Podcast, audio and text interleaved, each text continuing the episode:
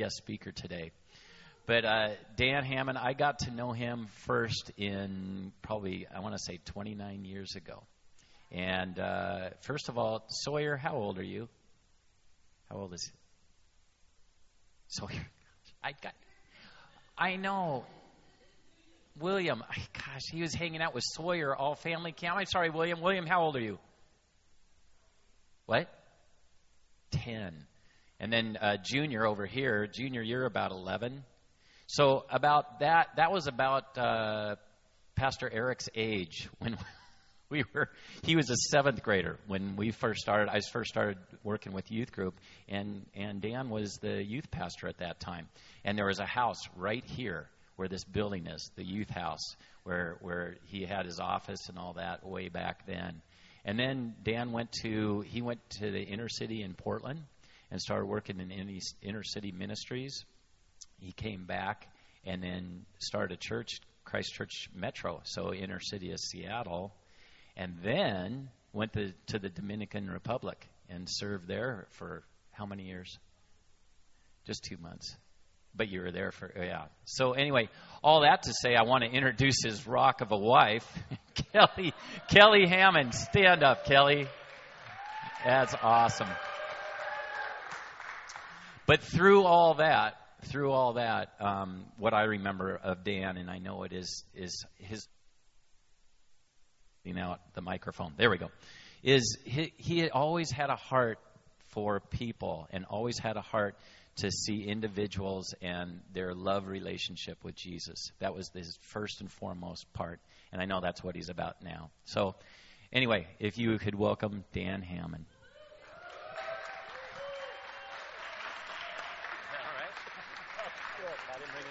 No, no, it's all good.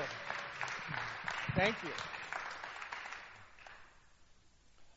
Yes, I've known Don and Linda for a long time. And I told Linda I was going to try and think of some stories about her. So if, if, if it's going to have to come to me as we're moving along. But um, it's great to be here. I spent years, I grew up on this piece of property, really. Um, you know, and six years in this particular building. We had our youth group, uh, well, almost six years. We didn't have this building the whole time, but for the last couple of years, we met in this building. So lots of memories for me um, here, and I'm all of you who I have not seen for a long time. Some I don't know, but it's just it's great to be here this morning, and I'm glad that you're here. And if you've heard me share in the last couple of months, you might hear some of the same stuff but it's going to be really good the second time as well. so, all right, so let's read. Eric uh, assigned me a scripture. So, Luke chapter 10 is um, our jumping off spot, and we're going to read the story of the Good Samaritan. And this is going to kind of be our main portion that we're going to work with today. So let me read it to you. Luke 10, verse starting in verse 25. It says, On one occasion, an expert in the law stood up to test Jesus. Teacher, he asked, What must I do to inherit eternal life? What is written in the law? He replied. How do you read it? He answered, Love the Lord your God with all your heart, with all your soul, with all your strength, and with all your mind. And love your neighbor as yourself. You have answered correctly, Jesus replied. Do this, and you will live. Now, here's an interesting statement. But he wanted to justify himself, so he asked Jesus, Who is my neighbor? In reply, Jesus said, A man was going down from Jerusalem to Jericho, where he was attacked by robbers. They stripped him of his clothes, beat him, and went away, leaving him half dead. A priest happened to be going down that same road, and when he saw the man, he passed by on the other side. So too a Levite, when he came to the place and saw him, passed by on the other side. But a Samaritan, as he traveled, came let's see, as he traveled, came where the man was, and when he saw him, he took pity on him. He went to him and bandaged his wounds, pouring on oil and wine. Then he put the man on his own donkey, brought him to an inn, and took care of him. The next day he took out two denarii and gave them to the innkeeper. Look after him, he said, and when I return, I will reimburse you for any extra expense you may have. Which of these three do you think was a neighbor to the man who fell into the hands of the robbers? The expert in the law replied, the one who had mercy on him. Jesus told him, Go and do likewise. It's, it's, an, it's a story we all know. It's, a, it's an important and, and maybe sums up all of Christianity in a couple of bites. So I want to read one more verse that goes with this. In Matthew 22 37, it says this Then one of them, a lawyer, asked him a question, testing him and saying, Teacher, which is the greatest commandment in the law? Jesus said to him, You shall love the Lord your God with all your heart, with all your soul, and all your mind. This is the first and greatest commandment. And the second is like it you shall love your neighbor as yourself. On these two commandments hang all the law and the prophets. So here we have two very similar statements, sort of summing up everything that we need to know as a Christian, which is if we'll love God with all our hearts and we'll love others, um, that is the core of what it means to be saved and to be a Christian. And here's the thing that is, is probably the hard part, and it's interesting because uh, in that section of Scripture where we're in the Good Samaritan, it says that he was looking to justify himself. Now, why do you think that might be when he said, Who is my neighbor? Well, I think it's the same thing I go through every day, which is I know I'm not quite where I need to be, and I know that that love that I need to get is not residing deep enough in me. So I've got to find a way to kind of let myself off the hook. Um, and, and of course, Jesus didn't let him off the hook. Um, and I want to talk today um, about what I think is the core of what we need, which is God's love.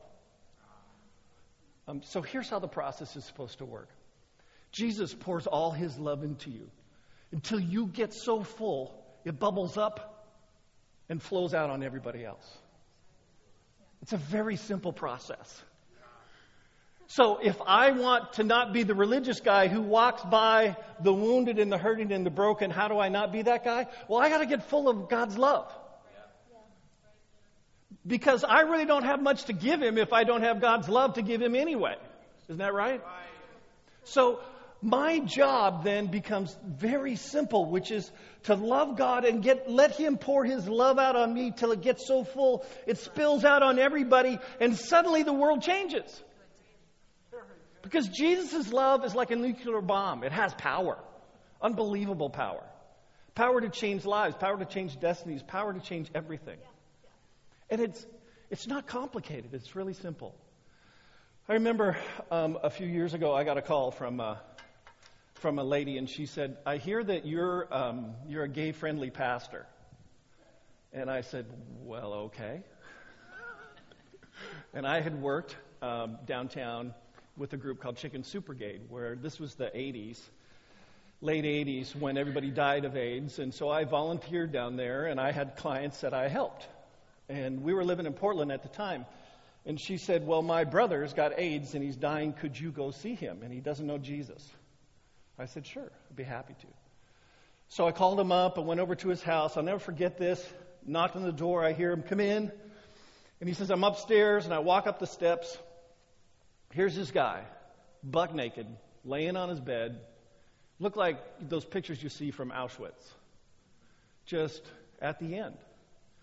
So I get in there and I sit down next to him, and he starts throwing up. And he's throwing up into this bucket, and it's splashing out all over my legs and all over me. And I'm saying to myself, oh, help me, Jesus. oh, no, if I could take this. So he gets done throwing up and he kind of covers himself up, and I introduce myself to him. and we just start talking. And he said, when we were finished, he said, Could you come back? Could you come back again? Because I don't have a lot of visitors. I said, Sure, I'll come back next week. So I started to come back every week. About two months in, he got radically saved just full Monty. Um, and about, about a month after that, he died. And I did his.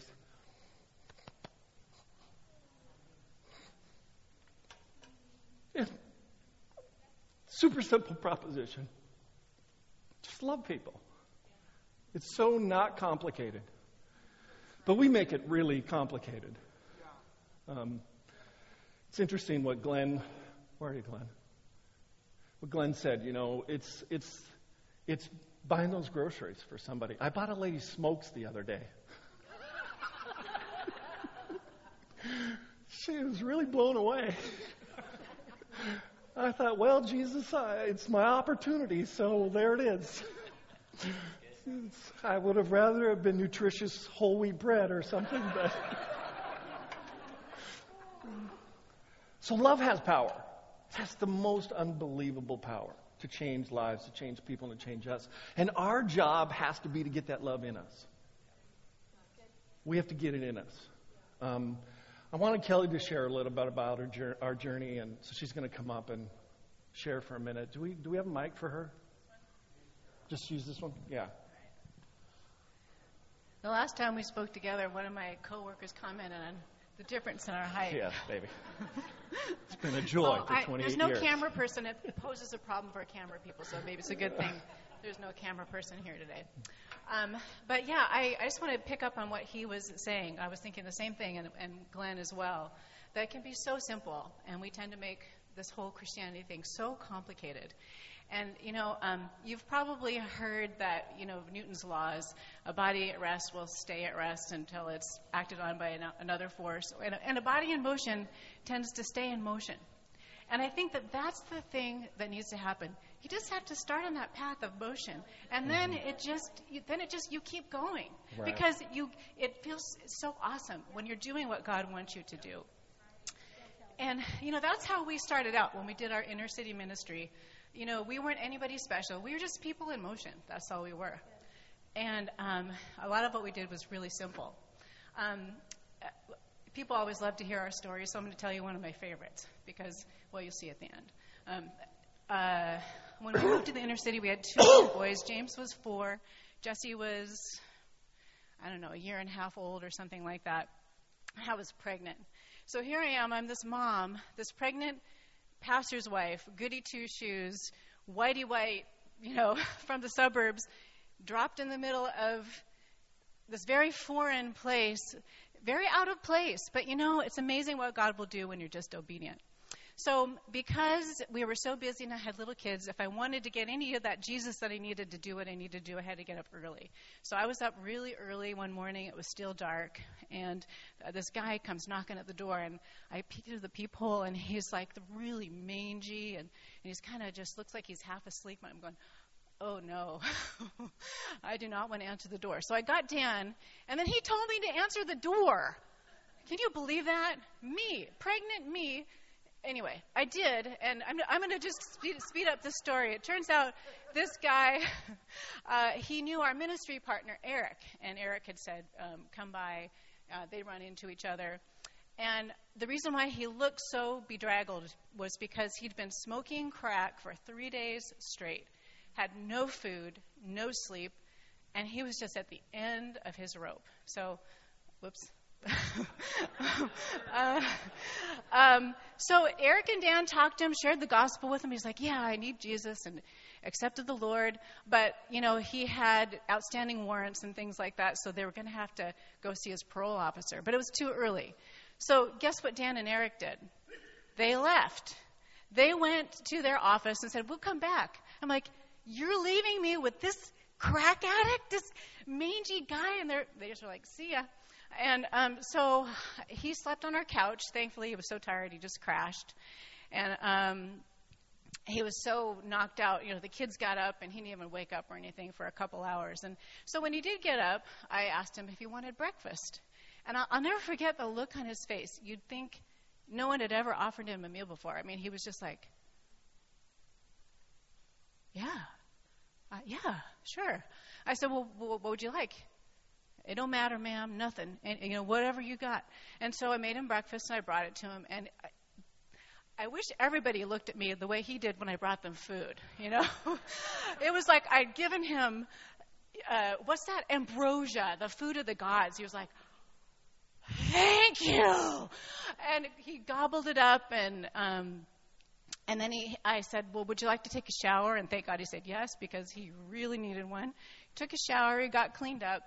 And so then he's he's out on the front porch and he's smoking his cigarette, and the Lord's like nudging me, "Go out and talk to him." I'm like, "What am I going to say to him? He's a he's a crack addict, and I'm this pregnant mom, pastor. Hey, Lord just said, get out there. So I went and we sat, and you know, it's amazing what happens when you're obedient. You know, I don't even know what we talked about, but it was one of the most lovely conversations I've ever had in my life. And I'm not kidding you. I just remember this sense of God and His pleasure and His love, and it was just sweet. So, this is my favorite part of the story. When Dan and Eric finally came back, he gets into the van with them to go see his parole officer, and he's probably going to go to jail. And this is what he says That woman, she was Jesus! and I'm like, wow. I, you feed them breakfast, you let them have a shower, you sit next to them when they smoke, and they, they think you're Jesus. But you know, that's what it takes. That's what it takes. That's great, man. It was, it was so funny. Um, we actually took him to jail because he had these warrants. And I said, hey, if you're going to start your life right, let's get it started right now. Let's go to jail and get things taken care of. But uh, I, I do have that, this picture in my mind, this vivid picture. He's sitting, he's sitting in the front seat of the car, and we're getting ready to go to jail. And uh, he, he looks at me and goes, That Kelly's Jesus. Just, and, and I said, Yeah, she's Jesus. um, and it, it is amazing what the love of God can do when it gets poured out of you onto somebody else. And it's not complicated, it's bacon and eggs. Um, but here's our problem. And I think it's my problem. And I've discovered now that I'm 53 um, that there are some things that I have not had the right paradigm about in terms of God. In fact, I have really spent most of my adult life trying to be worthy of His love and His blessing and His favor. Performing. Man, if I could just perform well enough, if I can just earn it, if I could just deserve it, it could be awesome. When all along God's been wanting to pour all this stuff out on me, and it turns out I'm the guy who shut off the tap. Wow. Wow. I'm the guy who's thwarting God from pouring his love out on me because I don't think I'm worthy enough or I haven't performed enough. Do you know, we spend our whole lives performing for people. Isn't that true? Right from the beginning. Hey, look at little Johnny. He can walk. You take piano lessons, man. I had to play for everybody who came over to our house. Hated that. Your boss is judging you. You're judging yourself. We all struggle with it all the time. So here's, here's the deal. The problem is not that we struggle with it. The problem is, is that it's cutting off God's love. And all these people out here need it. So if we're cutting it off, it can't come in, fill us up, bubble out over onto others if we won't accept it.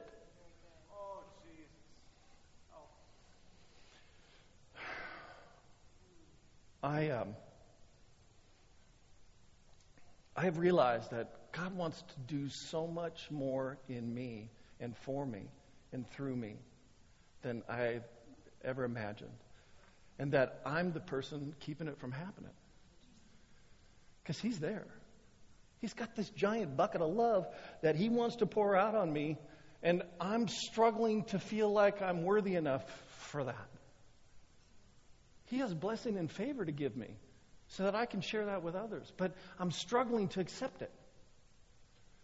Because maybe I didn't read my Bible every day this week. Am I the only one?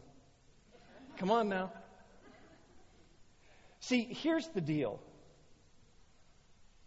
Um,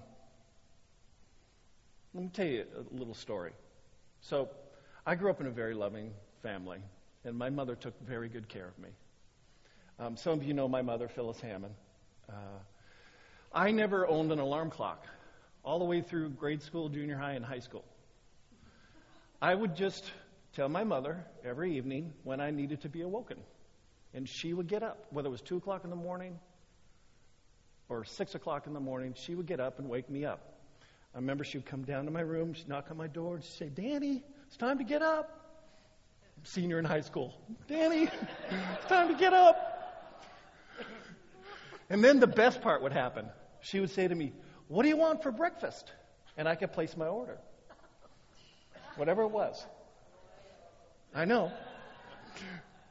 I never did a load of laundry. To this day, I'm not sure that I've done a load of laundry. I've had wonderful women in my life. I really have. I know it's bad. She took such good care of me. And I've come to realize that God's a lot like Phyllis Hammond. More than we understand. He just wants to do stuff for you. In fact, He wants to fill His ham in you. You don't have to earn it. You don't have to deserve it. You don't have to work for it. You don't have to struggle about it. He just wants to take care of you.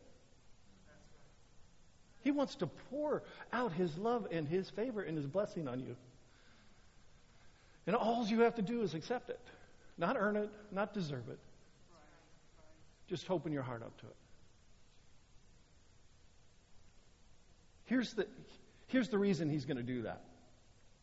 It's a big theological word. It's called propitiation. Anybody know what that means? Elder Walker? it means that Jesus took your place. So, he died on the cross, he covered your sins, and now, because of Christ's sacrifice, God sees you through the lens of Jesus, which is the greatest thing in the world. He doesn't see this, he sees me through Jesus and what Jesus did for me on the cross. Amen. Now, here's the great part. So now I'm forgiven for everything I've done, everything I'm currently doing, and all the stuff I haven't even done yet. Wait a minute, some of you are shaking your heads at me like, I don't know. It's true. That's what the word says. Every time God looks at me, he sees me through Christ and what Jesus did for me on the cross. So, you know, Jesus, when God sees me, he doesn't see my mess or my struggles or my hurts or what I've done or not done. He doesn't see my failures. He sees this beautiful child that he wants to pour his love out on. When God sees Dean Hale, he sees a supermodel. That's really what he sees. That's what he sees when he sees you and me. Something beautiful. There was a movie uh, a while back called Shallow Hal. Any of you ever seen that? Yeah. Shallow Hal? A ridiculous movie. But in the movie, um, what's his name? Uh, Tony Robinson. Tony Robbins? Tony Robbins puts this sort of hex on this Jack Black character. And he, so that he sees women differently. So it might have been a super heavy set woman, but he'll see her as a skinny, beautiful supermodel. And that was sort of the premise of the whole movie. And in the end, it's all happy and everybody gets married or something like that.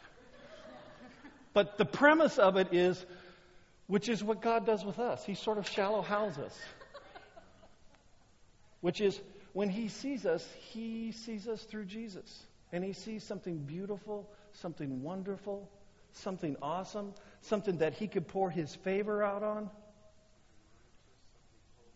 Something righteous and holy. So, I have the opportunity, if I can get my paradigm right about who God is, if I can get that right, I'm suddenly now available for Him to pour His love out on me because I don't have to earn it. Because Jesus did it for me. And when I get full, I can live my life grateful. And when I'm grateful, I'm going to want to pour myself out to others. That's how that proposition works. And I really believe it's the key to changing the world. The Good Samaritan is the guy who changed the world, right? Not the religious dudes who walked by. But I got to get enough of God's love in me that I'm willing to stop. Right? No love, I walk by. Isn't that how that works?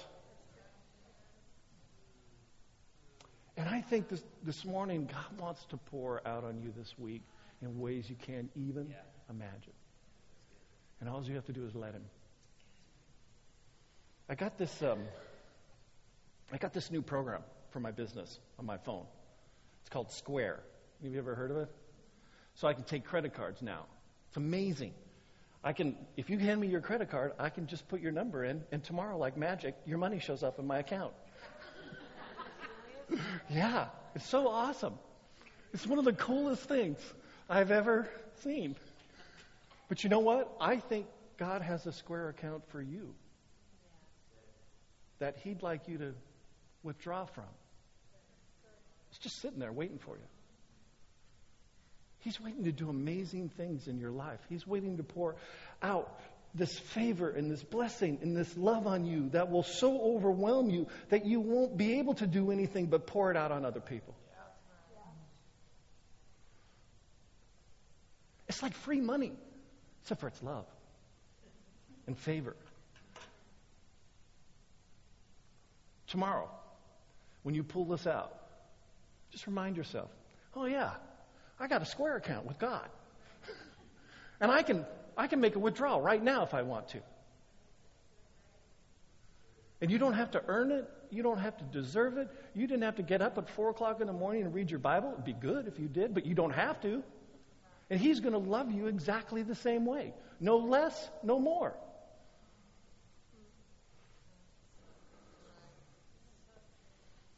It's a revolutionary concept, isn't it?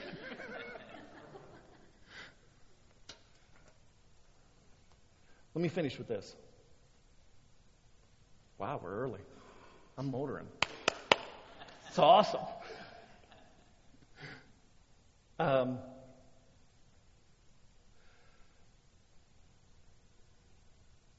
we do have to go through some difficult things. I'm not saying that God's going to shield you from everything, because we know that's not true. Okay? He does see you in a certain way, and He does want to pour His favor and blessing out on you, but life is life. But here's what He does promise to do for us. There's a story in the Old Testament about Shadrach, Meshach, and Abednego. Any of you ever been through Sunday school and heard that story? Um, uh, the Persian king wanted everybody to bow to him, and, and uh, three guys said, No, we won't. We won't bow to your idol, to you. Um, we only bow to God. And so he decided he was going to take care of them. And he got this fiery furnace burning and he threw them in. And the guys who threw them in all died because of the heat. But Shadrach, Meshach, and Abednego lived. In fact, they were walking around, and it says they looked inside of this furnace and they could see four people walking, if you read the story in the New Old Testament. So here's the analogy. They come out, the king says he was wrong. He says, I guess there is only one God, and God was glorified, and some great stuff happened. I think that's how the story went. Here's my premise for the story, which is God's going to let you go through some fiery stuff, but He's going to get in there with you. And that's going to be awesome. It says that, that in, in the story, it says that, um, that they didn't even smell like smoke. That's how great our God is. He's going to take you through some stuff and you're not even going to have a residue. Well, maybe let that sink in for a second. I, I know a lot of people who are carrying a lot of residue from life around. It's hard for them. God says, if you'll let me take you through it, I'll take you all the way through to the other side of it, and you won't even smell like smoke. So here's my encouragement for all of us today. Let God pour his love in you. And then you'll get a chance to pour it out on other people. Let him pour it in on you in ways you can't even imagine. I, I want to ask you this one thing. I want to ask you to up your expectation as to what God wants to do in you and how much He wants to love you. I want you to raise the ante for yourself. I want you to expect more. Believe for more. Ask for more. Is it okay if we ask? I think the scripture says we're supposed to. You need some love this morning? You need some of God's love? Just ask for it. It's there, waiting for you. And then when you get it, you'll stop walking by the hurting. That's the coolest thing. Is I'll just stop walking by him. Because I'm not that religious guy anymore. I'm a loved guy. And I'm so full of that love that I get to and want to pour it out on any broken, beat up, messed up dude laying by the side of the road who desperately needs what I have. All right, let's pray.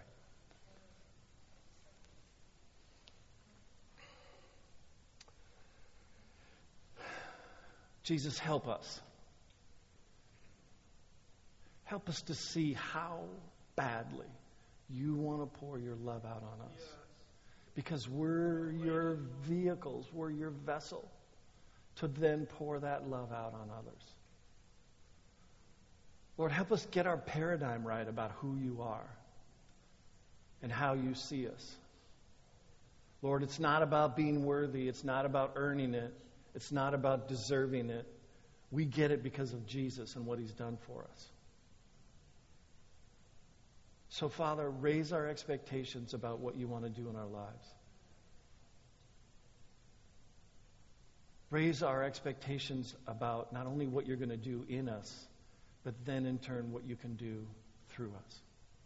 Because your love has revolutionary power.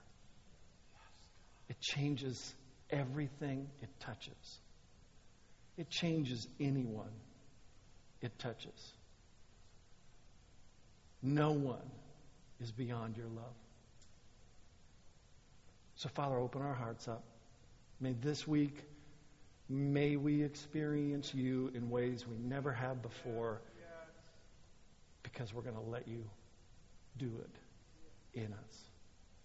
Thank you, Jesus. Your name. Amen.